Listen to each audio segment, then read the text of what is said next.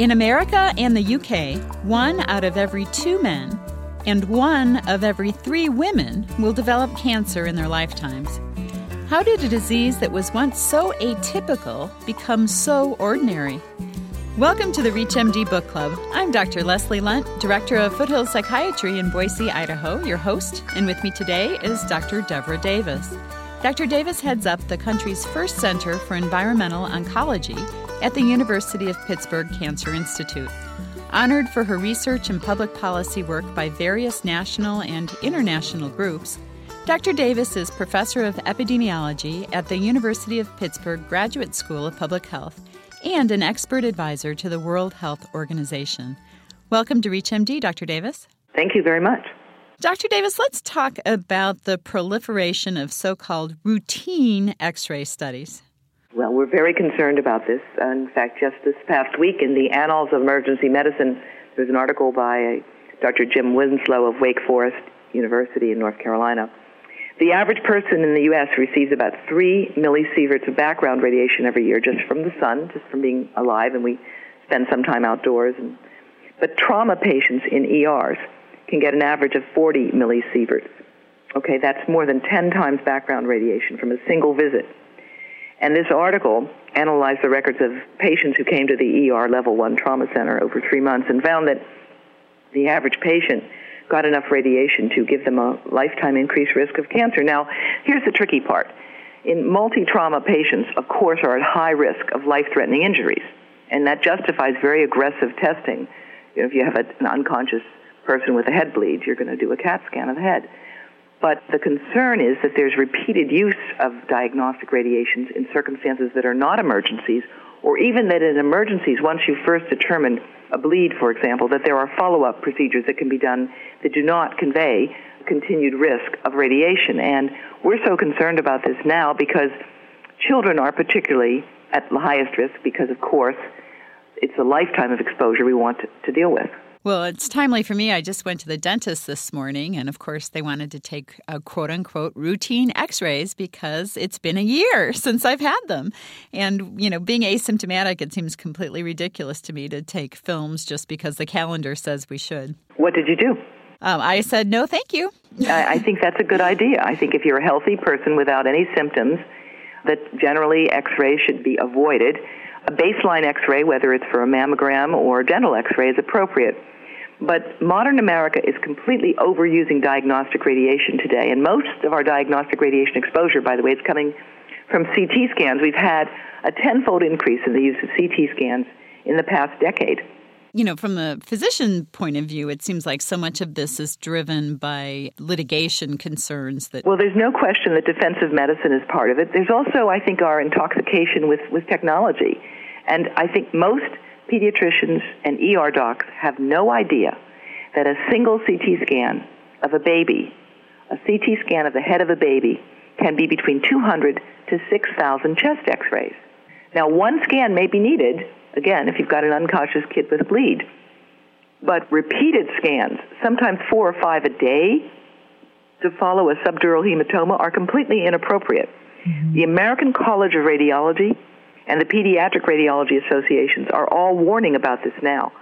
And one group of Yale researchers looked at the current patterns and they figured that we're already increasing future radiation related cancers because of CT patterns. And Brenner and Hall had an article in the New England Journal of Medicine warning about this. Well, certainly you've talked about how cases, example, in the ER, where from a clinical presentation and a physical exam, that it's clearly appendicitis, but they get a CT just in case. And it turns out to be not looking like appendicitis. And, and then what do you do? Well, that's what CT scans have, have really changed the world of surgery. You avoid surgery, you know better what you're doing. But for appendicitis, often an ultrasound can be just as useful with less radiation. And, you know, there are a lot of docs who think that we're overdoing the scans in general. Obviously, I'm not a surgeon or physician, and so I'm not going to weigh in on something like that. But there's a general agreement in the radiology community that we're overusing CT scans in non-emergency situations. Appendicitis is an emergency, but it doesn't need to be used in situations where you're monitoring people for chronic illness, and that is something that has been going on now. So it sounds like your advice, bottom line, is that we appreciate the magnitude of the exposure from each scan and use it when it's really appropriate, not just because we think it might be helpful. I think that's well said, and we, are working on something at the University of Pittsburgh as well. There is no routine recording on medical records of total body diagnostic radiation. Now, if you're a radiology mm-hmm. a technologist, you're wearing a badge. Patients don't wear badges, and there's no record of their routine exposure. It's something we need to really rethink because we do understand that, especially as people are living longer, we're going to be creating uh, future cancer risks. Right, and with EMR, electronic medical records, that seems like that would be easy to build into the system. Just keep a running tally. That's right, and that's something that we're going to be talking about at the University of Pittsburgh with a, a number of experts in the field. Let's switch gears here for a minute and talk about cell phones. This is another area that's been quite controversial. And again, what disturbs me most about the whole cell phone question is how the consumer target for the cell phone industry has gotten younger and younger, and now they're targeting elementary age. Yeah, I'm very, very concerned about that. So, what do we know? Well, what we know is this we don't have definitive information on their safety or their dangers because they're too newly used. And we are concerned about brain cancer. The brain cancer accepting in children is thought to have a latency between 10 to 30 years. So, how could we possibly know whether or not these things are going to be causing brain tumors? And the studies that have been negative so far are hardly the last word. Let me just give you an example of one that was published by researchers from the Danish Cancer Society. They said there was no evidence of risk in persons who had used cell phones. Well, what was the group that they studied? Less than a half million people who had used cell phones between 1982 and 1995. Okay? Now, I don't know about you, but I don't think I used a cell phone then at all. Okay? They, and a user was defined as anyone who made a single phone call, one phone call, for six months during the period. And they kicked anyone out of the study who'd been a business user. Ah. So, guess what? They didn't find any risk and they stopped collecting information on tumors in 2002. Well, when you're looking at a large population to find an effect, generally the more people you study, the better your chance of finding something. But if you want to take a large number of people who have almost no exposure and then combine them with a small number of people who have high exposures, you're going to dilute the chance of finding anything at all.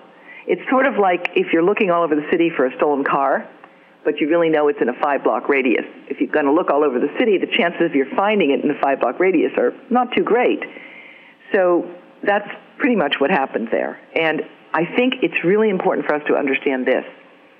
The cell signal is a microwave signal.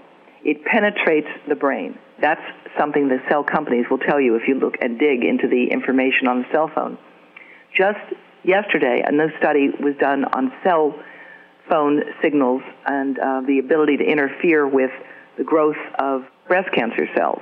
There's many, many such studies out there on the ability of cell signals to have effects on living cells. And there's a really good report on this called the BioInitiatives Report, bioinitiatives.org, that reviews more than 600 different studies. An international group put it together. So I can't tell you that cell phones are dangerous, and I can't tell you that they're safe. What I recommend is that you use a cell phone with a hollow tubed earpiece or a speakerphone. And I can tell you this the governments of England and Germany and Bangalore, India, do not recommend cell phones be used at all by children. If you've just tuned in, you're listening to ReachMD XM 157, the channel for medical professionals. I'm Dr. Leslie Lundt, your host, and with me today is Dr. Devra Davis the author of more than 170 scientific publications and the editor of 11 books. We are discussing her latest work, The Secret History of the War on Cancer. Now, Dr. Davis, another thing that's concerning to me about cell phones is it seems like men especially wear them, you know, what, 18 hours a day on their belt. Do we know anything about that? Well, there's some indication that wearing it right at the area where the marrow is produced, at the hip, right? Right. is not a good idea. And again, if you look at the recommendations that other governments have made on this issue, and these are government recommendations from Germany and England, you'll see they advise against constantly having them on and on your body. And I'm, again, I'm extremely concerned about young children having these parties where eight or nine of them are all hooked up one or another on their cell phones and talking for hours at a time. Mm-hmm. We simply do not know that this is a good thing, and I think we're conducting an experiment on our children and ourselves, the results of which may never become fully apparent in terms of our ability to get data in human populations. Because right now, more than half the nation is a cell phone user. How are we going to find a control group? Where are we going to find people to compare things to without exposures? It's really become an impossible problem. I'm betting on the electrical engineers to continue to design phones with lower and lower exposures. But it's not just cell phones we have to be concerned about, unfortunately. There are other forms of wireless technologies. And at this point, we know that this saves lives. It would be an irony if we find out that it also costs lives later on. I was concerned when school started last fall. My 10 year old daughter insisted that everyone in her fifth grade class had a cell phone except for poor, pitiful her. So, our first teacher conference, I just asked the teacher, because of course I thought she was embellishing things a bit. So, I asked the teacher, So, is it true that really all the kids in this class have cell phones except for my poor, pitiful daughter? And she said, Well, actually, yes. so, it is. It's terrifying. Now, what do you see as the most underappreciated potential causes of cancer that we have today? Well, in certain areas of the country, radon is clearly a problem in areas of Idaho, arsenic is still a problem. Mm-hmm. We have problems in our drinking water that we haven't been measuring or paying attention to. Radon is an invisible radioactive gas that is released from deep within the earth, and it clearly can increase the risk of lung cancer. And as uh, finally fewer people are smoking in many areas, the role of radon in inducing lung cancer is going to grow. And the advantage is that radon can be remediated fairly easily because it comes into the basement, it can be outgassed, and really it is a situation where dispersal of it can substantially reduce the risk of exposure as a result. Drinking water is something that we have not been monitoring adequately, and just today the AP Wire had a story confirming the U.S. Geological Survey has been documenting for years that there are certain pharmaceuticals, widely used pain medications, and birth control pills that are showing up in finished drinking water. Well, thank you so much for enlightening us today. Thank you. We've been speaking with Dr. Devra Davis, the author of The Secret History of the War on Cancer.